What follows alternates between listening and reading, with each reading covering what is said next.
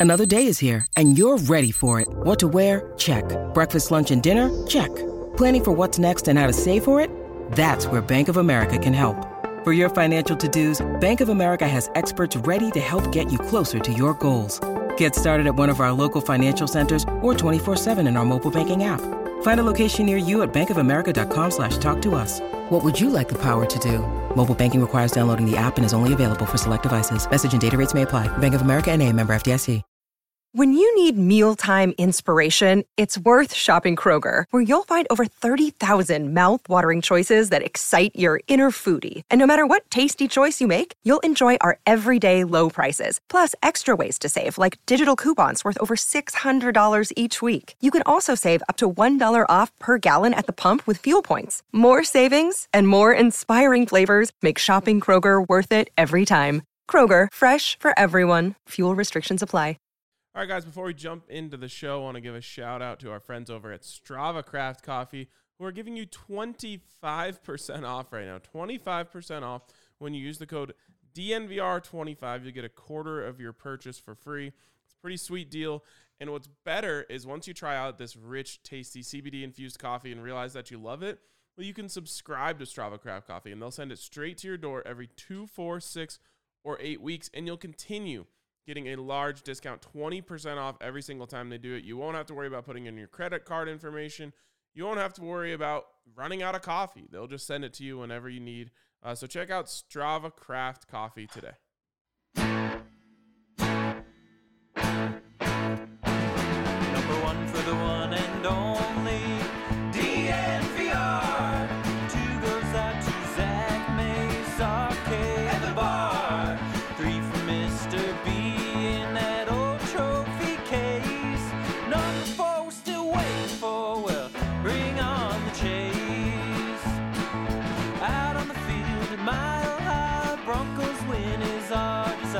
Couple with Breck, Brew and a friend bleed orange and blue to the bitter end.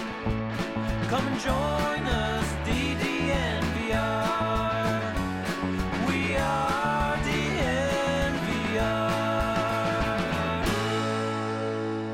DNVR. We are DNVR and we are live from Studio B. The B stands for Broncos, and it is a big day for maybe not quarterback talk, but another guy who we actually talked about not showing out yesterday. Mm-hmm. We'll get around to who that is in just a second here, unless you've read the title of the show, in which case you probably know who we're talking about. But first, we want to give a shout out to our presenting sponsor, MSU Denver. MSUDenver.edu slash online is the website. MSU Denver students work twice as many hours as students attending any other Colorado institution. So, what that means is you can get a great education while keeping a full time job. And then hopefully later down the road, you get a better full time job because of that education. Mace, How are you, my friend? I am uh, I'm doing good. Yeah. Went to the Rockies game last night, watched them light up the sky with some home runs, and grand slams. and- Saw a bunch of jerseys of people who no longer play for the Cubs anymore. Yes, I did not actually, and I'm not exaggerating. I did not in person one time see a Cubs fan wearing a jersey of a player who's on the team. Now, someone responded to my tweet of someone in the stadium wearing a Jason Heyward jersey, but I didn't see that person with my own eyes. Yeah, it's because I guess no one wanted Jason Heyward, which is too bad. I mean, gosh, eleven years ago when he broke through, man, with the Braves, looked like he was going to be a superstar for a long time, and sure did. yeah, it was. Jason Heyward and Freddie Freeman came about the same time. It was Freddie that was the one that was the MVP and not Heyward. But uh, yeah, the Cubs are kind of a depressed uh, husk of their former selves right now, really. Yes. But Anyways. their fans still showed out, for better or for worse. They sure did. Yes. They bought those tickets a while ago. Yeah, I mean, you might as well enjoy a nice night in Denver in the summertime, right? I mean, you've already I mean, you already bought the tickets. I'm a Rockies fan and I was there, Yes. so, you know, we're all in the same boat. yeah, nice Um, night though. Yeah, Yes, it was a nice night. Okay. First question I have for you about training camp today Mm-hmm. is how is the energy? A lot of people complained about the energy yesterday. Thought it was a low energy practice for the first padded practice. Did it ramp up at all today? it ramped up a little bit. I think uh, part of it was um, a part part of it was pushing the ball downfield a little bit more and just kind of the structure of practice. I think if if I if I'm going to offer a critique here of uh, how the coaches plan the practices, it is this. Yesterday at camp, if you're listening, so if so Tuesday at camp specifically, that they focused on the run. They did some work on the screen game, and then they also practiced situations like throwing it out of bounds with one second left and that sort of thing. If you're going to have a day that's kind of meat and potatoes ish, run, screen game, that kind of thing, what you need to do in the middle of practice is throw in like a two minute move of the ball period. Mm. Just get everybody Get everyone li- riled up a little bit. riled up, lively. Give him a, a give him a real meaty situation that Right. that gets everyone jacked up, kind of gets everyone thinking, okay, it's kind of the clutch here, got to make a play, and they did that today. We'll get into that as this show goes on, but that's where I think they kind of erred is in kind of instead of having a period like that midway through practice, they're having a period where they're literally trying to spike the ball after one completion or they're having the quarterback throw out of bounds. So I think there are some things structurally in practice that maybe can keep everybody a little bit more engaged. I mean, I didn't, you know, I, I thought that the effort was there, but it's it was certainly a little bit languid. And today, I think it popped a little bit more. It also helped that there were some plays that popped. You had Teddy uh, kind of setting the tone early, going on a play action, roll to the right, found Noah Fant deep down the left sideline, uh, past Justin Strnad, beaten in coverage, threw across the field, great play, 55 yard touchdown. So Yep. you had some you had some dynamism going on today that wasn't there on Tuesday. All right, let's not bury the lead too far, Mace. Yes. The real story out there today was Courtland Sutton. And the funny thing about this is yesterday, Zach and I went through the whole roster mm-hmm. and I asked him, trending up or trending down? And I believe he had Courtland Sutton as either neutral or trending down, just saying like he hasn't showed out. We haven't seen that big play threat. Mm-hmm. And it just feels like maybe he's still settling in. Well, great news on that front. Today. Great news on that front because in this case, Courtland Sutton made his quarterbacks look good. And a couple of plays jump out. First one is he makes a one handed grab of a pass that Teddy throws behind him. It's not a good throw by Teddy Bridgewater. Courtland reaches back, gets the one handed grab. Lots of oohs and ahs from the audience. And then later on has another nice grab, again, kind of reaching behind him, this one from Drew Lock. So this is the Courtland Sutton that we know and love. The Courtland Sutton who can bail out his quarterback because either he's able to make kind of that that play in tra- that play in traffic, that leaping grab. It wasn't really that today. This was the fact that if you put it anywhere within arm's length, even if it's a throw that's off, even if it's the wrong shoulder, even if it's behind him instead of leading him, he's got a chance to make that play. Yep. Quarterback's best friend when he's doing things like that. And it it was such a glaring hole last season Yes. in the offense. Uh, you know, Tim Patrick is a very good NFL receiver, but he doesn't. He's just not the same type of vertical athlete, and I think even like his catch radius just might not be quite as big as Courtland Sutton's. And he's just not a guy who you just say like just throw just throw it up and give him a chance. He's Right. not that physical freak, even though he is a special athlete in his own right. He's not that physical freak that Courtland is, where you just say if you give him an opportunity to catch the ball, you've got a great chance. You know, we used to call him 60 40 balls or even 70 30 balls when it came to him Right. in that first camp when Case Keenum kept finding him deep. Well, your theory is if you get on the opponent's side of the 50, throw it down there, give him a shot. Yeah, the give Sutton him three rule. shots. Yes. And when he makes plays like like this, absolutely, you take you take these shots because you know, he's making plays when the throws aren't where you want them to be. It's one thing. I mean, if he, if the ball is in stride, he's got a chance to take it the distance. This he's not going to take it the distance, but he reaches out and plucks a ball behind him with one hand. That's 20 yards that you didn't have otherwise. Yeah, Ali, That's, I think that's a game changing moment. The Broncos put the video yes. up of that up on Twitter with the uh, with the caption "Court doing court things," Mm-hmm.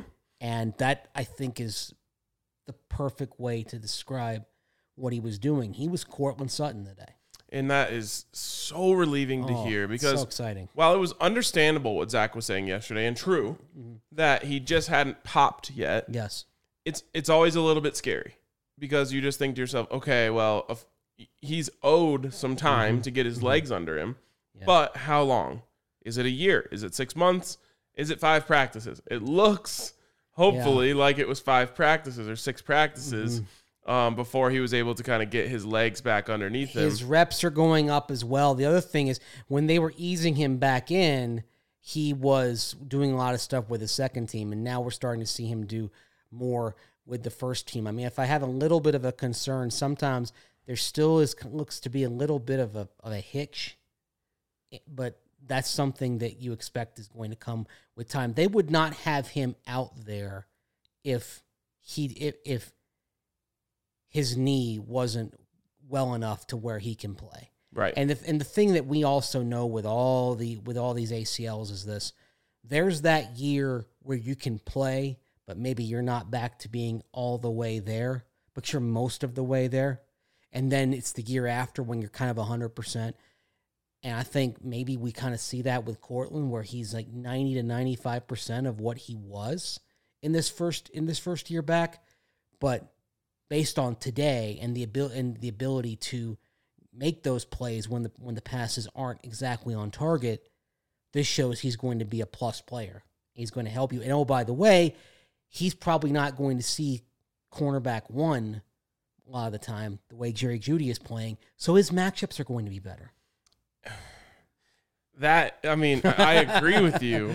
Um, but just thinking about Yeah. that and like saying it out loud, Courtland Sutton going against CB two uh, is a big problem for a lot of teams. Yes. A big, big problem. And then of course, you know, you throw in Noah Fant, who's probably drawing a mismatch as well. I mean, he was burning Justin Strnad today. Yeah. Yeah. Tough for Justin. It is tough for Justin. There, you know, there's a lot on his plate. He's adjusting. It, it was a tough day all around for Justin because there was one play where Javonte Williams he he crashes up the middle. Justin fills the hole, and Williams just goes straight into his chops. Mm. Through him. Didn't throw him, just kind No, of I knocked just mean him like, back. did he run through him? yeah, kind of like he knocked him back a little bit. He went he went he went right at the chest. Well, it's a good job by the running back. A little more of a maybe a collision that you Yeah. hope to see at training camp. It is, but you're also testing Justin Strnad. I think you're trying to find out what his what his strengths are, what his limitations are. You're trying to, and it's an opportunity to, with Josey Jewell on the shelf. It's an opportunity to find out whether Strnad is an every down linebacker. And it's and but the thing is, he gets beat by Noah Fant. Noah Fant's going to beat a lot of people. What's interesting is if I'm going up against the Broncos, depending on how, uh, let's just assume Courtland is at full health. Yeah. I actually think I'm putting my my CB one on Courtland Okay. because I don't think anyone CB one can stay with Jerry Jeudy. So you're basically telling I'm telling my CB two play off of him and keep him in front of you. Whereas like, I mean, who was it? I forget who it was, but there was a very strong corner Mhm, who was yes. talking this year who said that Jerry might have been the toughest matchup he faced last year. Yeah. Who was fair. that? Well, Well, been in Carolina, um, Yeah, I, I know. Worley or something. I know what you're talking about. Now, what's interesting is you talk about like the quality of corners that you're going to face. We'll just take Pro Football Focus's rankings. Who are the best outside corners, right? Okay, Jaire Alexander, you're not going to see him. Jalen Ramsey, you're not going to see him. Marlon Humphrey, you'll see him in in Week Four. Xavier Howard, who knows where he ends up. hmm James Bradberry, the Giants, you'll see him right out of the blocks. Uh, Stephon Gilmore, Patriots. Tredavious White of the Bills, you're not going to see either of those guys. Denzel Ward of the Browns, and then William Jackson and uh, Marcus Peters. So you're going to see about you're you're going to see about half of the top ten cornerbacks in this league. Now the question is, do you look at, for example, Denzel Ward as somebody who could contain Jerry Jeudy? I don't And think if you don't see him that see him that way, then you put Denzel on Courtland. I probably look at Jalen Ramsey end list for me Okay. as guys that I would put on Jerry Jeudy and say like he can clamp him down. Okay. Uh, and again, Jerry has to put all the other stuff together. Uh, it looks like he has so far in this camp. How did he look today? Looked fine. I mean, he looked like himself. But I mean, today was Courtland uh, get being the alpha. But that's you get into the season, and we're gonna have games where Courtland Sutton leads in receiving yardage, or Jerry Jeudy leads, or Noah Fant leads. That's just, it, it's not going to be where one of these guys is always having 100, 100 110, 120 yards. So you think about, I mean, although, you know, Jerry Jeudy's very confident that he can get 2,000 yards. And I like the confidence that he has there. At the same time, between this offense probably emphasizing the run more than most offenses, the relative limitations of the quarterbacks and the fact that you have three aces, as it were, in terms of catching the ball, there are only going to be but so many opportunities to go around. Like if you if you could get two of those guys north of a thousand yards, and I mean kind of on the low end north of a thousand, like eleven hundred or so, Mhm. and then get another eight hundred or nine hundred out of Noah Fant, I think you're pretty ecstatic with that. Well, yeah, because it tells you your your quarterback's throwing for four thousand. Hopefully, exactly. Hopefully, that means your quarterback is averaging 250 yards or so a game. Yeah, and, Whoever he is. and that would be fantastic. Yes. Um, but it is, yeah. I mean, Jerry, I like I said, I'm not going to be the one telling him he can't do it because I don't think anyone can cover him. Um, but it's it's going to be very hard with the options out there to rack up 2,000 yards, as it would be wherever you are, unless your quarterback's you know Peyton Manning or Aaron Rodgers. Not even Tom Brady, I don't think is is an option there. I guess you had the Tom Brady Randy Moss season. I don't even know how many yards he had.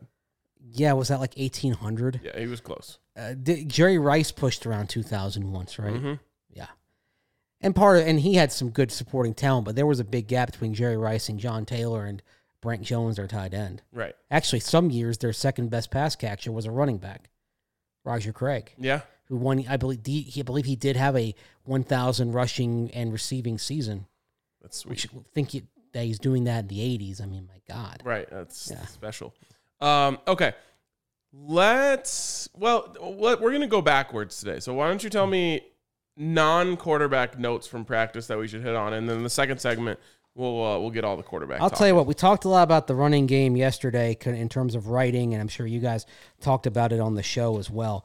Well, it was kind of like uh, the defense striking back a little bit, especially up front. And I mean, the, the thing that jumped out was guys that were making plays against the run. Like you saw DeShawn Williams and Dre'Mont Jones immediately being disruptive against the run. This was a really good day for the defensive line, not only against the run, but in terms of generating some interior pressure. Dre'Mont Jones was in the backfield. Shelby Harris had a play that would have ended up as a sack. Marquiss Spencer, I, I believe Zach's talked about Spencer. I know one of the days he was a name to know or a guy on the rise, and he had a good day today. He had a, he had a couple of plays that would have been run stuffs, and another that probably would have been a sack in game conditions. Uh, McTelvin was in the backfield as well. I mean, you're seeing the contributions all around. I mean, you're actually seeing on a consistent basis more pressure coming from the interior D linemen than from the edges right now. Interesting. Do you think any of that has to do with the fact, not taken away from the interior, but for, with the fact that Von Miller, one, wants to uh, protect himself a little bit this year, and two, knows, like, he knows in his heart, I can ruin practice any day. I, I don't feel like doing it. a little bit. He's held back from time to time. Now today, Von Miller was off.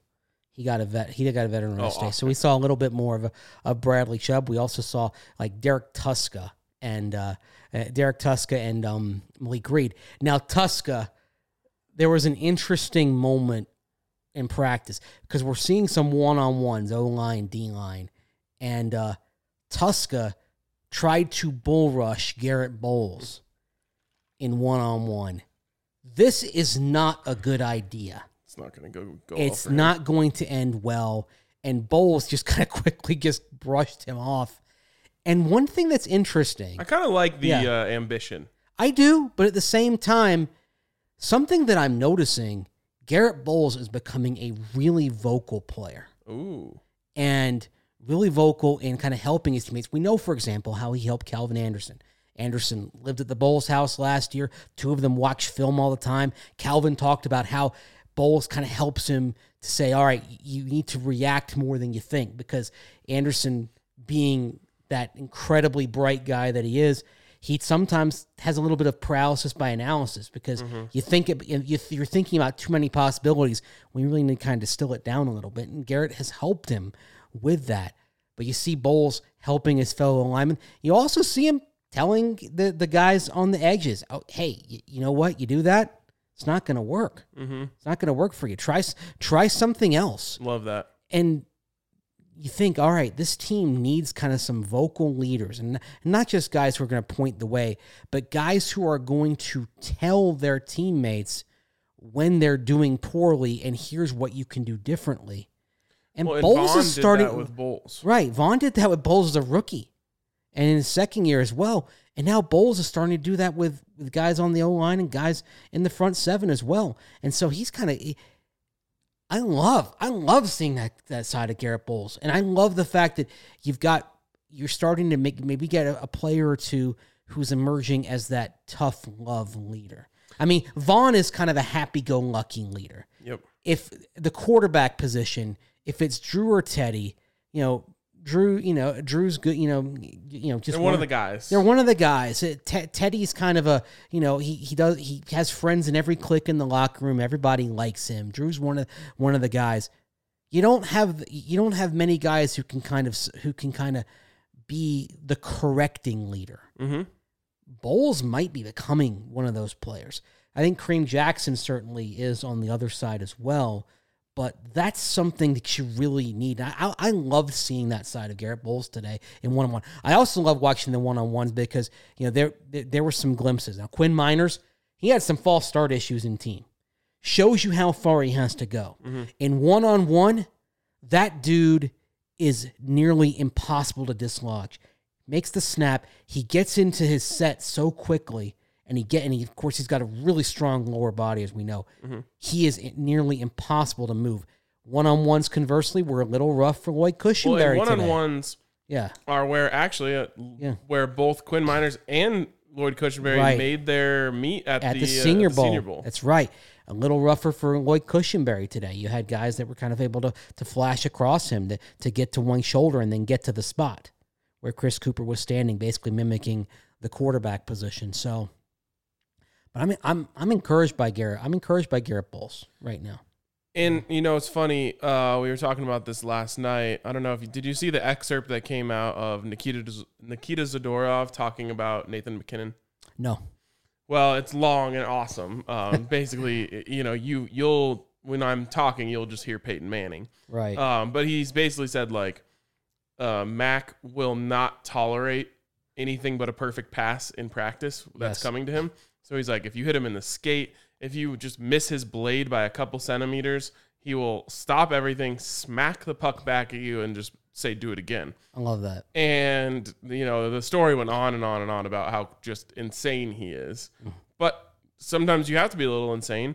And having that type of leader on a team that is willing to just say like, "No, this isn't good enough," so the coaches don't have to be the ones to point out when it's mm-hmm. not good enough, can be a really positive thing. The Broncos haven't had, don't have that, and haven't had it for a while. If Garett Bolles can be that guy, and by the way, he's earned the right to tell people, and- he can Second and- team all pro. You have to earn it. You you can't like Drew can't do that. Yeah. Even if Drew wanted to, Neither can Teddy because Ted- he doesn't have the, Right. the I mean, seniority. No, I mean he doesn't have the story. At least I mean at least Teddy has helped the team to the playoffs, so he had a, he'd have a little more of a case to do. it, But the quarterbacks can't do it, um, and you're not going to see it from certain positions. I mean, it would be hard for a running back to do it. Like obviously, it's easiest if it comes from the quarterback or say inside like your your inside linebacker who's calling the plays on the defensive side, but it can come from elsewhere. But that guy left the building when Demarcus Ware left the team Yeah. because you had Peyton and D Ware, and then you still had D Ware.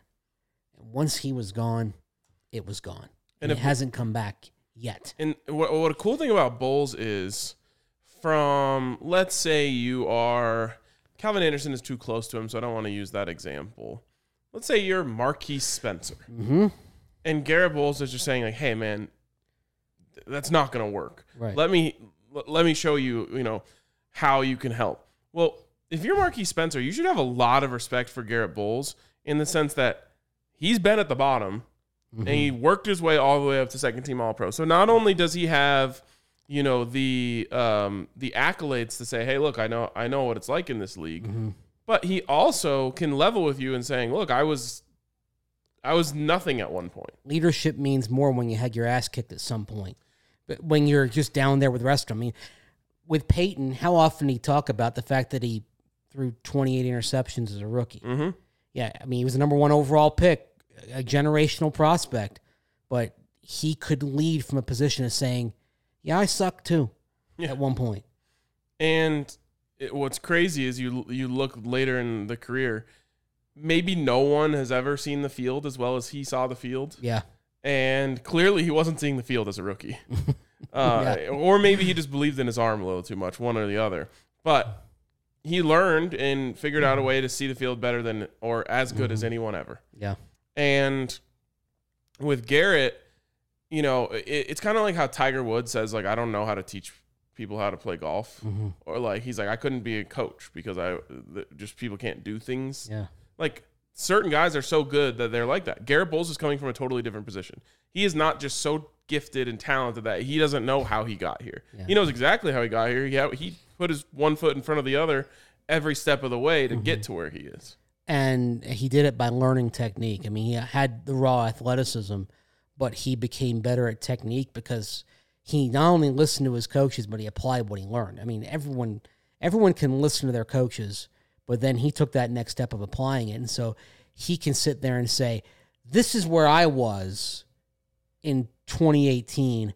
Look at where I am now, and the steps I took to get here."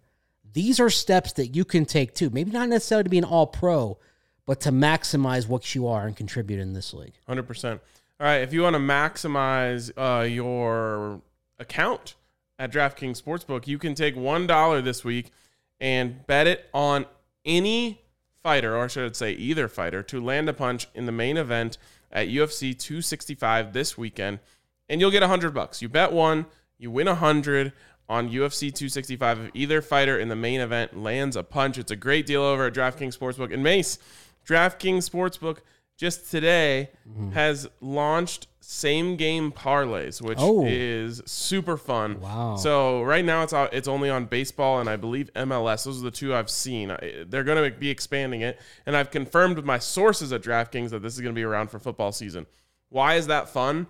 Because you can basically put together a parlay of all fun Broncos things. So you could you could have a parlay that says Jerry Jeudy is going to have over four catches. Um, Melvin Gordon's going to have over 65 rushing yards. The Broncos are going to win. Uh, they're going to hold the Giants to under 17 and a half points. And you start to build all that and you start to get a, a ton of great value. You hit it all, you go home a big winner. So a ton of fun stuff going on at DraftKings. And they always crank up the boosts uh, and all that good stuff for the beginning of football season. So get in now. Download the DraftKings Sportsbook app. And when you use the code DNVR, you can get a sign up bonus up to $1,000. Of course, you must be 21 or older, Colorado only. Bonus comprised of a first deposit bonus and a first bet match, each up to $500. The deposit bonus requires a 25x playthrough and restrictions to apply. See DraftKings.com slash sportsbook for details. And if you have a gambling problem, call 1-800-522-4700. If I tr- tried to get through all that that fast, I'd stumble like ten times. Just, Oh, I've read it about 10,000 times, so I still get tongue muscle memory at this point. If you don't want to be tongue tied, have a, a Breck brew. Have two. Have three. Drink responsibly, of course.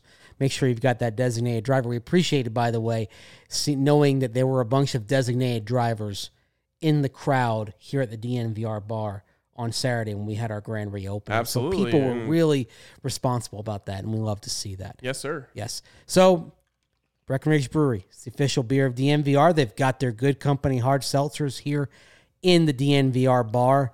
But what we love even more than those beers and seltzers is the fact that Breckenridge Brewery is teaming up with the National Parks Conservation Association this year. Last year, the tragic fires in Colorado were devastating for so many. So, this is one of the many reasons that Breck will donate 1% of all profits this summer to the National Parks Conservation Association. So, you get a Breck brew, you get a good company hard seltzer, you're helping our great outdoors. We'll have some events at the DNVR bar to promote this, including the chance to win a $30,000 escape pod trailer. Head on over to their website and enter to win. Just go to breckbrew.com slash ingoodco. That's breckbrew.com slash ingoodco for more details on winning that $30,000 escape pod trailer. We're going to be giving away some Breck Brew swag over the course of the summer, so check it out. But don't forget to enter to win, to try and win, I should say, that escape pod trailer. Go to breckbrew.com slash ingoodco. All right. Also, I want to just tell you about the great things we have going on down here at DNVR. Uh, this weekend, we mentioned UFC's 265 as it relates to DraftKings. Well, we will have the fight on here at DNVR, and we don't charge a cover. Uh, all we ask is that you come down here and have a damn good time. So uh, I'll be here. Allie will be here. Mace, you going to swing by for UFC? Maybe? Hit me with a maybe. Maybe, although it's this weekend, right? Yes, Saturday.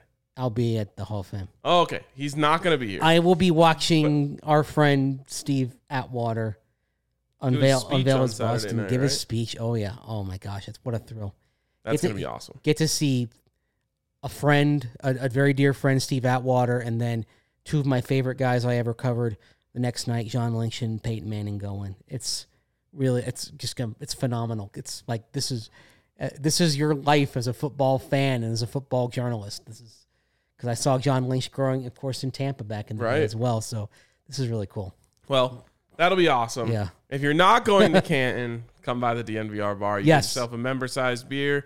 Uh, get yourself all sorts of great stuff down here. Check out our merch store. New hats came in uh, yesterday, so you oh, can check those out. these are fire. They're sweet. These hats. So, uh, so much going on, but especially want you guys to come check out the bar this weekend for UFC 265. All right, Mace, let's move on to the quarterbacks.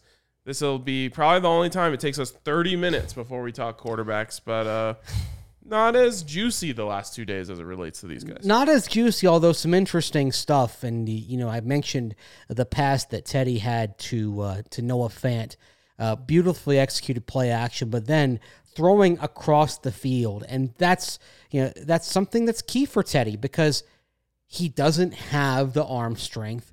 So when he rolls out, can he throw sideline to sideline? If he rolls right, can he throw left? If he rolls left, can he th- can he throw right? Is there enough there? Well, there was more than enough there. He had and and he was able to take advantage of Fant getting past Justin Strnad touchdown. I mean mm-hmm. that's and that's key. If Teddy can make those kinds of throws, it will make him harder to defend for the defense as well.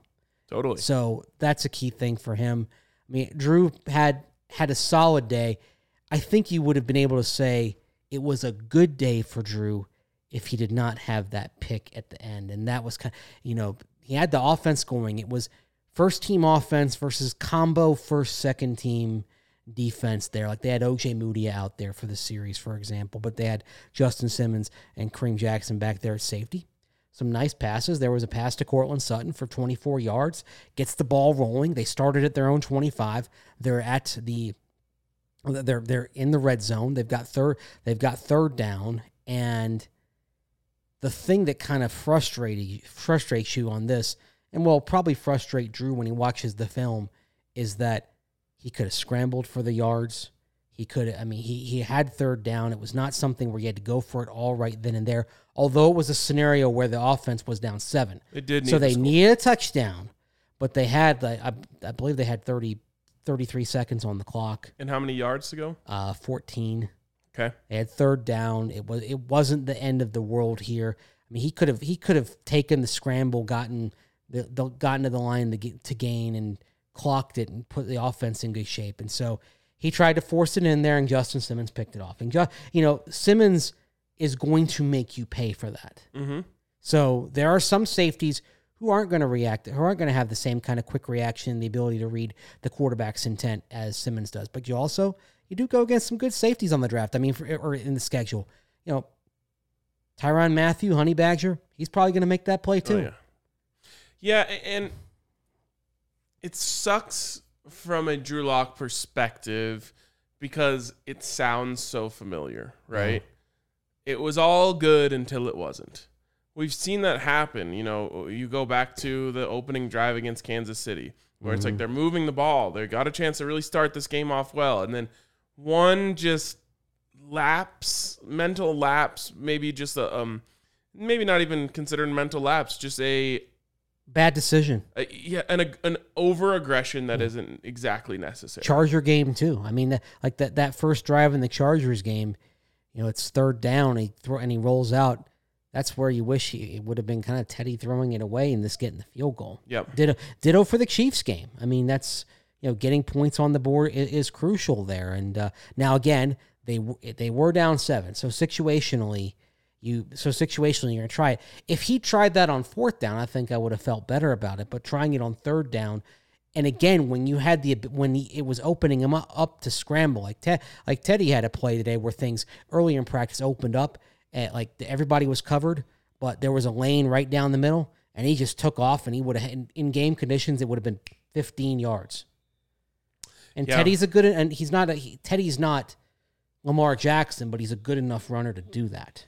Right. The thing that you wonder though, and this you know goes back to us not knowing exactly what the coaches are Right. telling these guys is have maybe the coaches say, "Hey, look, we know you can scramble. Yes. So when you get outside of the pocket, look to make a play with your arm first." Well, he was in the pocket, like Okay, he was in the pocket. yeah, like he he'd not he hadn't really moved outside. Like he wasn't like he wasn't like toward the sideline outside the numbers kind of thing. But it was just open up the Yeah, middle it for a- running if you wanted. It to would would Okay. have would have it looked like it was there, and again, it was third down. Fourth down, I think you might have a you're gonna have a different perspective on it, but down the down and distance and situation matters.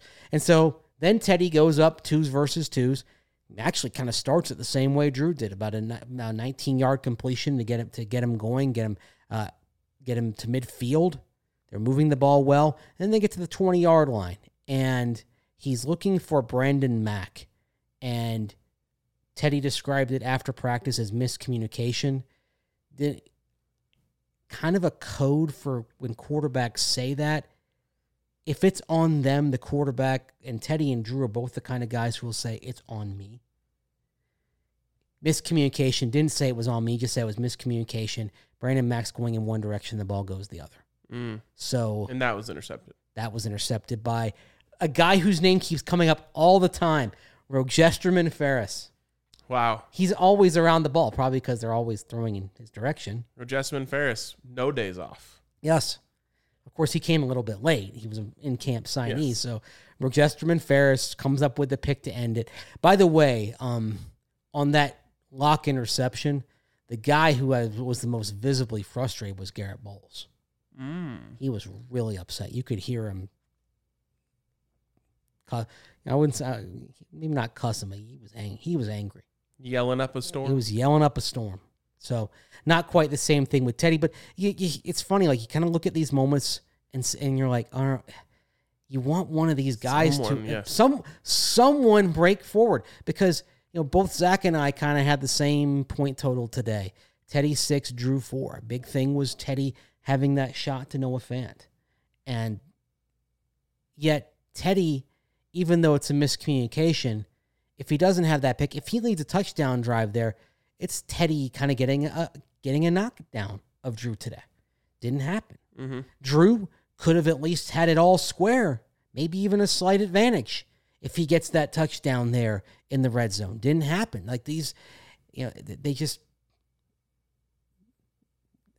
I mean, I- you don't want. you It's don't- like a game. It's like a game where you keep saying to yourself, "Who wants to win this?" Thing? it's a it's it's kind of a reminder that you are that you are dealing with quarterbacks that around the league are widely regarded as two guys that if you had them if you had them starting that would they'd be in the bottom third. That's It- kind of that's what they are at this point. Yep. Like it or not, it's a question of whether the rest of the roster is enough to where you can still have some success because we have seen that teams can overcome that level of quarterbacking if the rest of the team is doing well enough. We saw Buffalo in 17 as a wild card team. Jacksonville that same year won a division. I mean, even like it took a great defense, but even Peyton Manning was not a high level quarterback across the board in 2015. Kind of the extreme example because you had an all time defense. But Mitchell Trubisky in 2018 for the Bears wasn't a great quarterback. They won 12 games because they could run the ball. They had some explosive guys uh, when they did when they did complete some passes, and they had a great defense. And so. When I say this, it doesn't mean that success is out of the out of the question for the Broncos. It's just going to happen in a way that might make you want to tear your hair follicles out of your scalp. Lovely. I just think Lovely image there, huh? Eh, this is what I've been saying all, all off season though, which is the dream that exists for Broncos fans. If you're talking about a best case scenario, is about Drew Lock winning this job and at some point, for whatever reason, clicking. And he just goes over a hump and becomes a better quarterback. And we've seen it happen before. It's not exactly um, a common occurrence, but it does exist. That's the dream. And there's the possibility of that. yes, I mean, Teddy is probably as at this point. Teddy is not reaching that level. Mm-mm. So basically, it's Teddy. You either take Teddy as he is and probably as he will be, or Drew. Well, he might get there, but right now he's not there. right. And so do you go for the might be over the almost certainly won't be? Yeah, and I would, but I'm not coaching for my job, and that's what Right. that's the great debate, right? Is is is Vic Fangio going to come out and say, "Let me go with the safer option at least to start the season because we play, you know, three very beatable mm-hmm. teams in our first four games. Right. So I don't want I want to lower the variance as much as I possibly can. That would make sense to me. Can't blame him for that. Or do you say, hey, let's let Drew go out there and get his confidence up early in the season against some lesser teams and hope that maybe that's what launches him to that next level? For every point, there's a counterpoint. It's what does make this quarterback competition interesting. Yeah. Unfortunately, there is the underlying bummer of what you're talking about. There's a reason these two guys are competing for a starting job, and it's because neither of them, at least to this point, have proven themselves to be a solid starter in the NFL, or else they wouldn't be competing. Right. And they're two incomplete incomplete quarterbacks. They just that, that's what they are at this point. Now, can Drew find what he's missing? Possibly, like what Teddy is missing, the arm talent, unless all of a sudden a new arm sprouts from his shoulder. It's not you know, mm-hmm. he's he's not gonna be able he's not gonna have the velocity. He's not gonna put the zip on it that Drew can. Now, it's encouraging when you see him throw across the field deep to Noah Fant. Right? He doesn't. He's not working with nothing. Right, but he's not. But you're not going to say, "Wow, he really, he really winged it in there." That's Right. just that. That's not him. So, I mean, I, I, I, I- I guess I kind of sound resigned about it because it's like, okay, this is this is who they are. Now, the other interesting that comes in, you mentioned, okay, the coaches are trying to keep their jobs, mm-hmm. and the other interesting thing is, okay, who knows this offense? Who knows things better?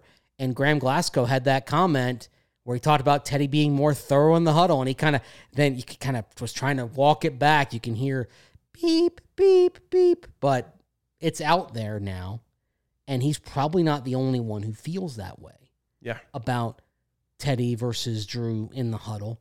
And I think the other thing that comes up is that Teddy is a little is and this is owing to him being a veteran, owing to him having run this offense before and learned it. He's more comfortable with things pre-snap. Drew is improving. He's put a lot of work into that, but Teddy is still above him. Like for there was a play yesterday where Drew didn't didn't look like he diagnosed the corner blitz and Surtain was there unblocked. It kind of reminds you when Brock Osweiler was running the Kubiak offense in 2015. One of the reasons he got benched in that Charger game was like there was a corner blitz, and everyone's like, "Oh, he was unblocked," but that was on Osweiler Mm-hmm. because he didn't ID Didn't it pre-snap. Yeah. So it, it, you know, it sound like John Fox. It is what it is. And we talked about this before the show went live. It feels like so we talked like pre-pads Yeah. was its own little section. Right. Now pads are going to be its own little section, but it feels like the next milestone, the next opportunity to really get separation in this race is going to come in Minnesota. Yeah, against somebody else, somebody who doesn't who doesn't know you, who doesn't see you. Of course, the interesting thing is they don't they uh they know Teddy to some degree. Yes. A few of them do. Now, like Mike Zimmer does.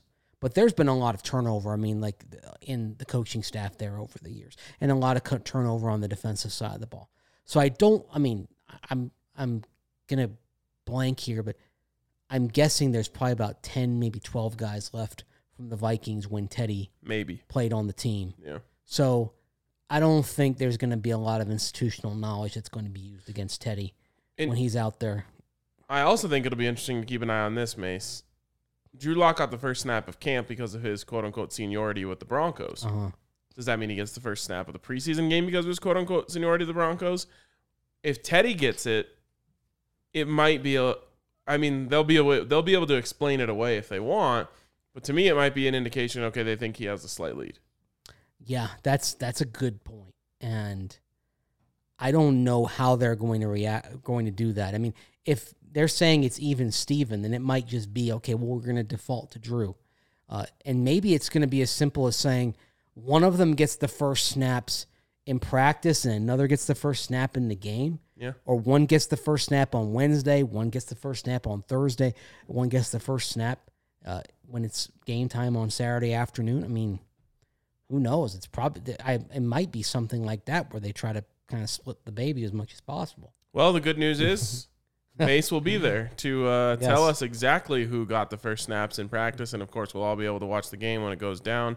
Um, but Mace, this is your uh, last show of the week, at least on the live side of things. We'll obviously finish in the podcast here in a 2nd Mm-hmm. before you head out to Canton. Yeah, I mean, I'm sure I'll be popping in. I mean, there's ways to get me on live Yes. from Minnesota, I'm sure. So this is not going to be the last that you hear from me, but it's going to be uh, RK and Zach. So it'll be it's it's going to be different. I'm not used to being away from camp for this long Yeah, it'll be because the. Hall of Fame. It's it's throwing my rhythm off a little bit to have to right have right there in the middle of camp miss three practices like that. Yes, that is very Very odd. strange. So All right, I'm gonna counting on you. You guys take good notes. We will. You are my eyes. Yes. Uh, we're going to get to the podcast side of things. If you watched this and you enjoyed it, hit us with a thumbs up on your way out. You can also subscribe so you don't miss uh, the next time we go live. And again, Broncos are off tomorrow, so we won't be here tomorrow, but we'll be back on Friday. Zach and I breaking down whatever went down at practice.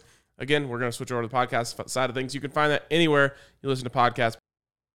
All right, guys, before we move on, I have a PSA for you a pubic service announcement uh, from our friends over at Manscaped.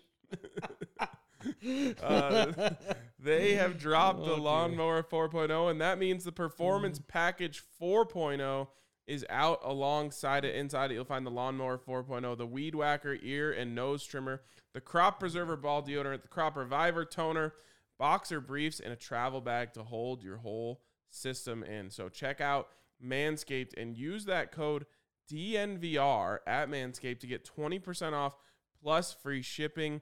And you will be a happy man, and you'll probably, uh, if you have a woman, have a happier woman. So check out Manscaped and use that code DNVR. Also, check out our friends over at Solace Meds, the premier dispensary for y'all, with some hot deals to offer for the mo- for the month of August. Pardon me. Solace Meds, of course, has four convenient Colorado locations in Fort Collins, Wheat Ridge, one off Broadway in Denver, and one on East Colfax, just blocks from the DNVR bar. And here are some sizzling deals for the month of August.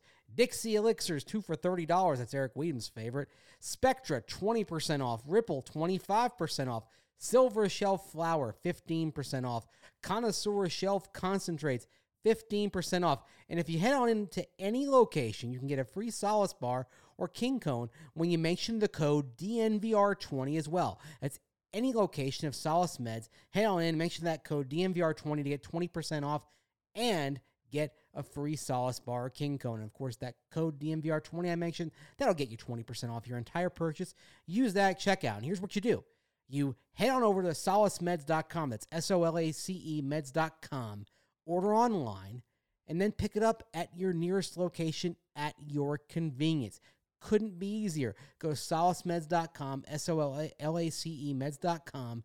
Use that code DNVR20 and get 20% off solacemeds.com.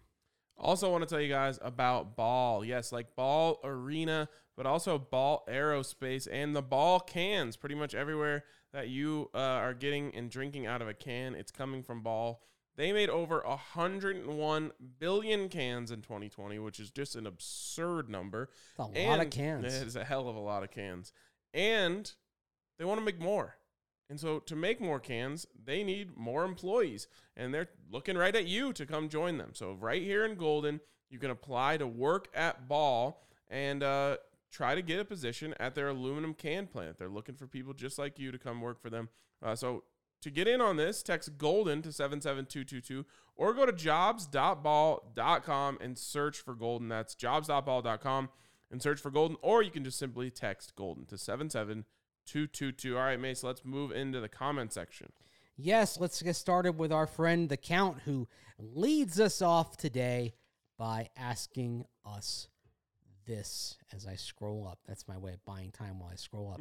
Another year at camp, which means it's time for the Power Trio to enlist the new crew of the Lifeboat Boys and the Bubble Bubble guys. Who you got? Let's hear them love the Count. Okay, Bubble Bubble. Explain. Well, the bubble bubble is the guys who are, you know, barely gonna make this thing. Okay. Um, that is uh, basically you've got two competing bands here. Mhm.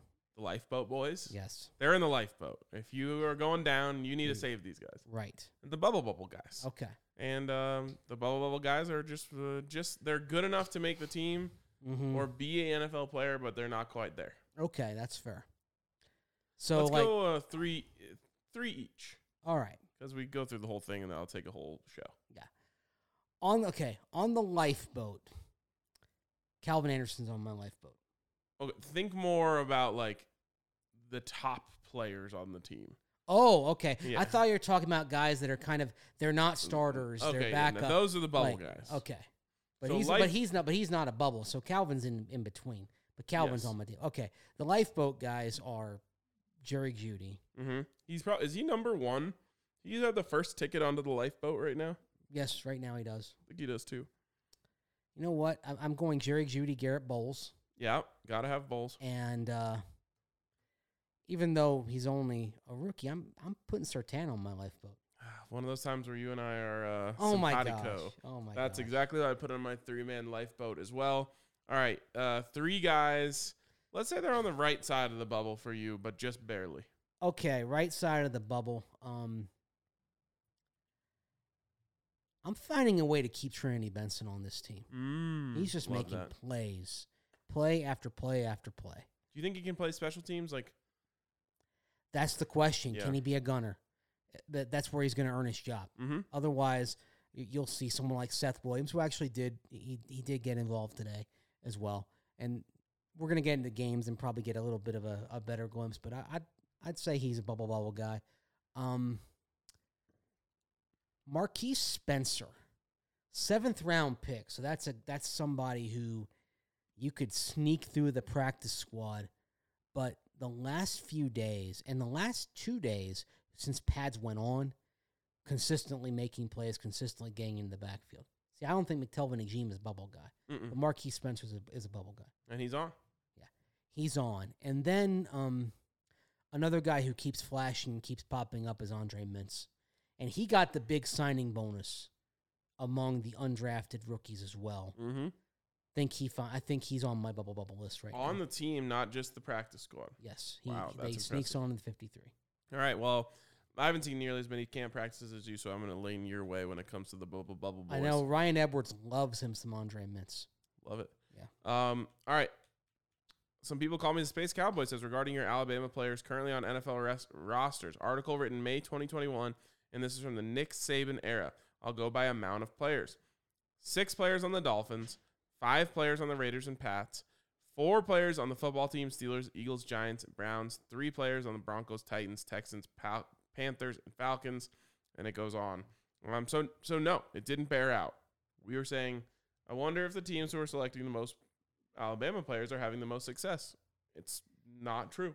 No, and actually, you look at some of the teams that are down there with zero and one, and you've got the Bills, the Saints, the Packers, the Seahawks, Tampa Bay. The world champions have one. You also have the Cardinals, meh, the Lions, ugh. Colts. Is anyone going to be left standing on that team? You know what I'm actually starting to wonder though as I look at this is it, are more Alabama players on worse teams because worse teams have higher draft picks? Possible. yeah. I mean, but the football team, for example, like went heavy on Alabama defensive guys for a while. Hmm Just picked picked a bunch. They, they like in general they like SEC defensive guys over in Washington.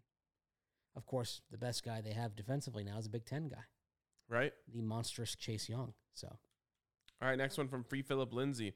I'm a little behind on pods, but I've been a little blown away by how often you guys discuss Teddy as no upside, no future with him option as opposed to someone who could still grow and get better. The guy isn't like Fitzpatrick. He's 28. He hasn't even played the equivalent of four seasons. It seems like something about Teddy makes some people look at him different than other quarterbacks. Tannehill was 28 and had over four seasons in Miami before going to the Titans. And of course, there's countless examples of QBs improving and growing towards their ceiling or raising their ceiling at age 28, uh, even if it's not as pronounced as Ted Tannehill. Uh, it's not like Teddy's development is magically stopped at this point. He might be the lower upside option compared to Drew, or a very little upside. But it seems inaccurate to treat him like he has no upside. Not to mention, if we all uh, if all we get is Teddy's current ceiling, look at what he did with the, the Saints. Um, that can be great for years while we draft or develop or acquire the guy. Any of this isn't I want Teddy to be the starter. More as I'm perplexed why Teddy is being described as having no upside. Great coverage throughout camp so far. Well, I will say we have talked about the perceived or possible upside with Teddy, talking about that short run he had there with the Saints, talking about the fact that he got the, he got to the Vikings uh, to the playoffs one year. So we've mentioned it.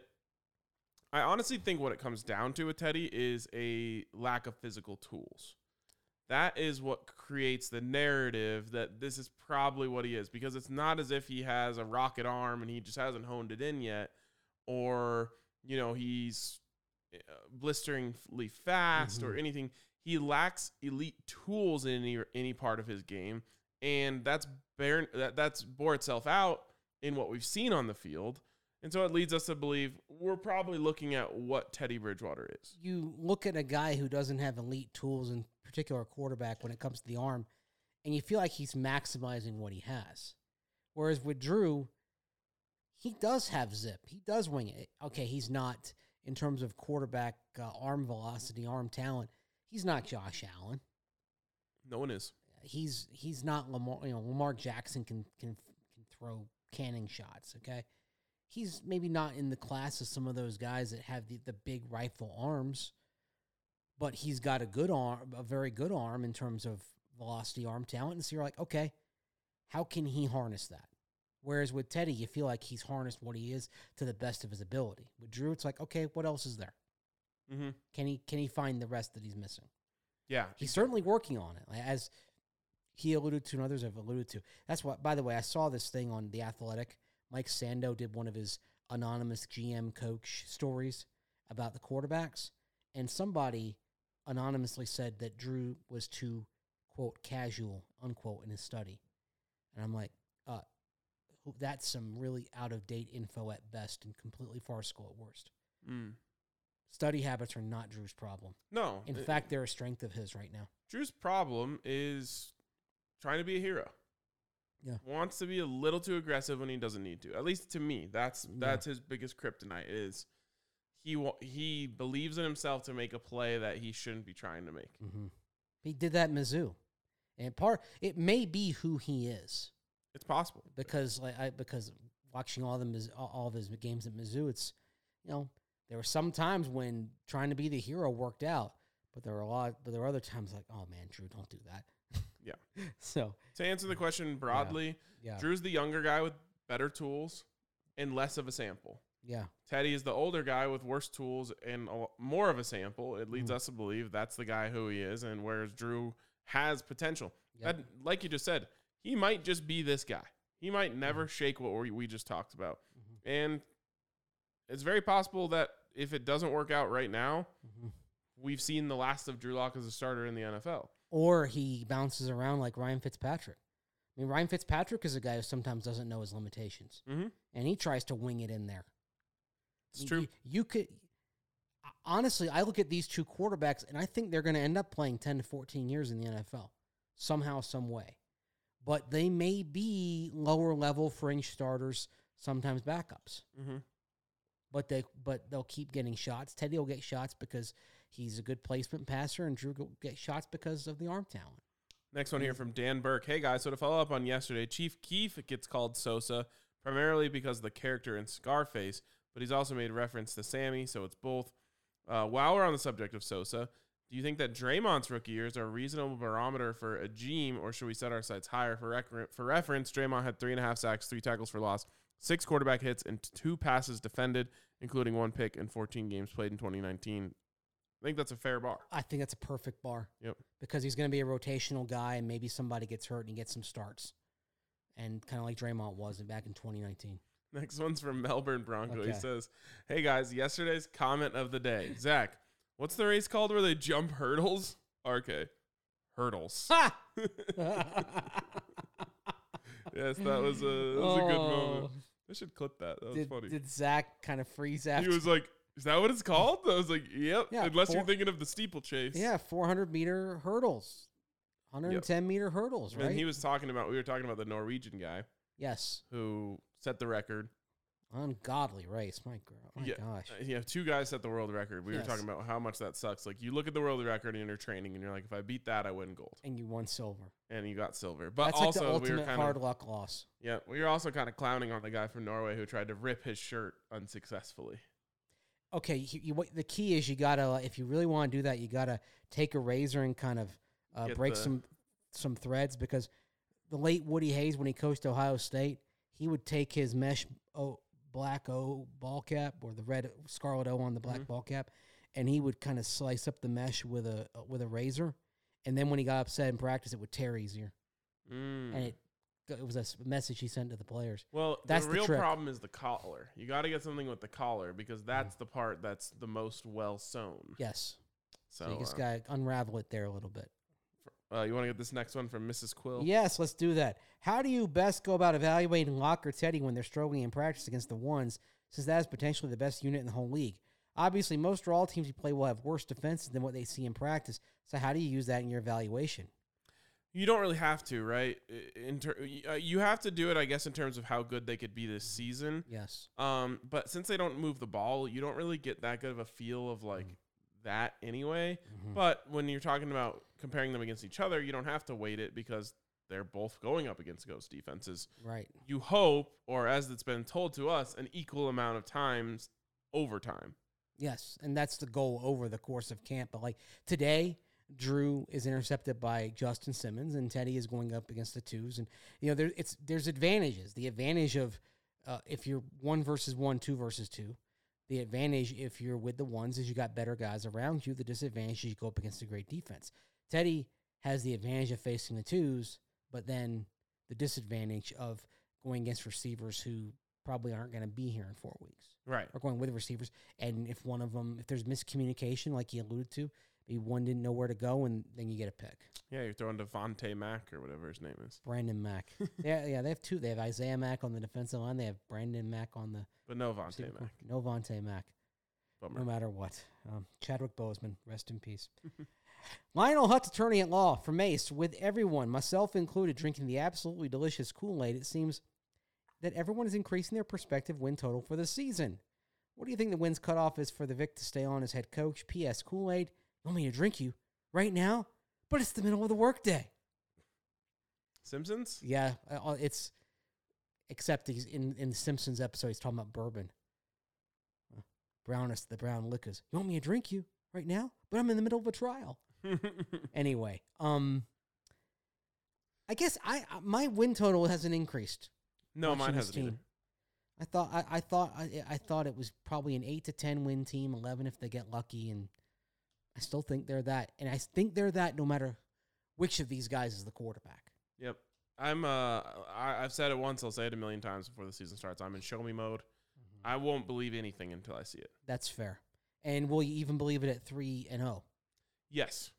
I will Even I, with the knowing of the- myself, I will drink the Kool-Aid at 3 and 0. See, that's the thing. It's gonna be it's gonna be how they win. If they go three and zero against those teams and they're dominant, I'll start believing. I don't need dominant. If they're three and zero, but they're winning like 13-10 Okay, in New yeah. York, twenty to thirteen, and then maybe they beat the Jets by a couple of touchdowns, my feeling in my gut's gonna be reality's coming in the form of the Ravens and Steelers. A- and it'll be an awesome Yeah. test for But- them if they are 3 and oh. But it'll be nice because they'll give you hope for a while. I Mm-hmm. mean, it's like when the Bucks would start five and two when they were in their bad years. Well, it gives you hope. It's you know, George Paton said relevant games in November and December, right? Yes, and if you're 3 and 0, Yeah. you have a very good chance of playing relevant games whether, you know, whether you make it or not. Yeah. Um What's the cutoff for Vic to stay as head coach? I say he has to get to 7 wins. I think he's a winning season. There's a big gap between you and I. I would say this: um, the the the coaching staff certainly feels pressure. Look, George Paton and and he said, "Hey, I get Vic. I gave you your corners." It's not that they don't get along, but when you weren't hired by the general manager, there's always that level of nervousness. Oh, you you should absolutely be nervous. I just, I don't know. I, I get the feeling that George likes uh, Vic. I. Just, I think he wants to give him a chance, but we'll see. We'll see. From MZ Burrow, I see a lot of people on Twitter making fun of the need to practice throwing the ball out of bounds. Thoughts? Well, I would say this: if you don't practice something, then don't expect to get it right. So, as a coach, you want to cover every single base. Yeah, Um, and I don't know exactly what the scenario that they were working on was, yeah, but I seem to remember a game. I want to say Texas was involved with Colt McCoy, and they needed to throw the ball away. It was like they wanted to gain a couple yards, but they told the quarterback, "Hey, hmm throw the ball away if it's not there, yeah. because we still want to try this 60-yard field goal or whatever it is." And Colt McCoy threw the ball way too high, and he was extremely fortunate that the ball hit the ground with barely one second left on the clock. So this is something you want to work on with your quarterbacks. Okay, there's seven seconds on the clock. We want you to roll right, look to see if you can gain a quick five yards. If you can't, throw the ball out of bounds, but don't lob it up in the air. Make sure it hits the ground soon because that's when the clock stops. Doesn't matter where it's going, it doesn't stop until it hits something. Well, we saw this in the Miami game last year. Drew was trying to throw it away and end the game. Didn't make it to the sideline. Tim Patrick had the catch. So that alone makes me say, yeah, you got to practice this because you get- you got it wrong last year. If I'm Drew, I will never admit I wasn't trying to complete that pass. It was the longest connection of the season until the final game. yes. anyway, G Ham chill. The big winner in this QB competition will be George Paton. If QB one busts, Paton can clean house and get his guys in here. If QB one hits, he looks like a genius for being patient. Win win for old Georgie. This take isn't wrong, Yeah. Well, this is this is the uh, benefit of being at the beginning of your contract. right? Everyone gets the benefit of the doubt early in their contract. And there, but there, there are an awful lot of guys on contract years, and if this thing goes askew, George will say, "Okay, I gave it a shot. Now I'm mashing the reset button, potentially with a new owner." But will that new owner keep George Paton around? That's the thing. I mean, they should. They should. But you never, never know. Money, ba- money bags might have their own GM in mind. I mean, Edgar Kaiser fired Fred Gehrke within a week of taking of taking over the Broncos and hired Grady Alderman and Dan Reeves. Fired Red Miller as well. I mean, clean house just like that. So All right, Mace. I know uh, you have to run because you've got a flight to catch tonight. thank you. Um, so let's do one more and then we'll go. Absolutely. Uh, Endak Logan says, "Hey guys, great camp coverage so far in camp. I'm loving this content. I have tickets to Broncos versus Vikings. Are any of you going to be in the cities for the practice and the game? Well, we talked about that earlier. Be in Minneapolis. Can't wait. Also, I like your comment on reps at QB. When they do a combined practice and play in a live game, Drew and Teddy should probably play most of the game and give the last five to ten minutes to Brett. What are your thoughts on how long Brett should stay in the game?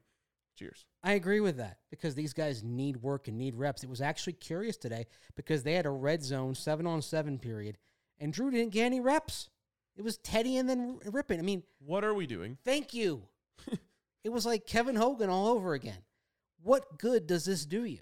Not- You have a it does you competition. no let the good. competing guys get the reps. Also, like, if I'm the coach, I'm sorry. Third string quarterback, you get 10 reps a day, like maybe.